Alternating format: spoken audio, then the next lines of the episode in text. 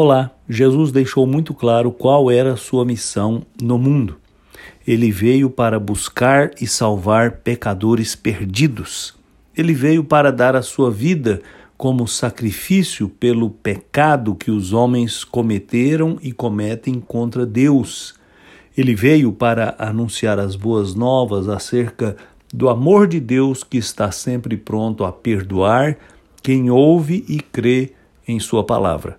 Por isso ele disse as palavras que João registrou no capítulo 5 do seu evangelho, no versículo 24, onde nós lemos: Eu asseguro, quem ouve a minha palavra e crê naquele que me enviou, tem a vida eterna e não será condenado, mas já passou da morte para a vida.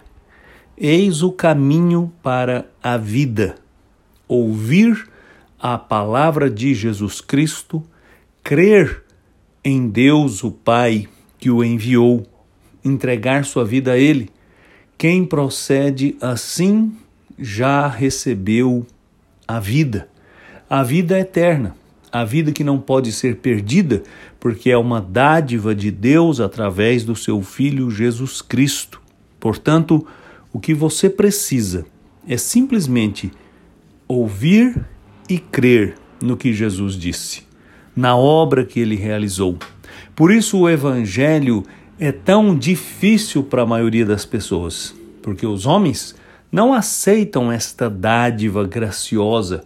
Eles querem acumular direitos, querem provar o seu valor, e para você ter vida, você precisa tão somente assumir a sua inadequação a sua incapacidade, a sua carência, os seus pecados e pedir ao Senhor que o perdoe através da obra de Jesus Cristo, o seu Filho, o Salvador.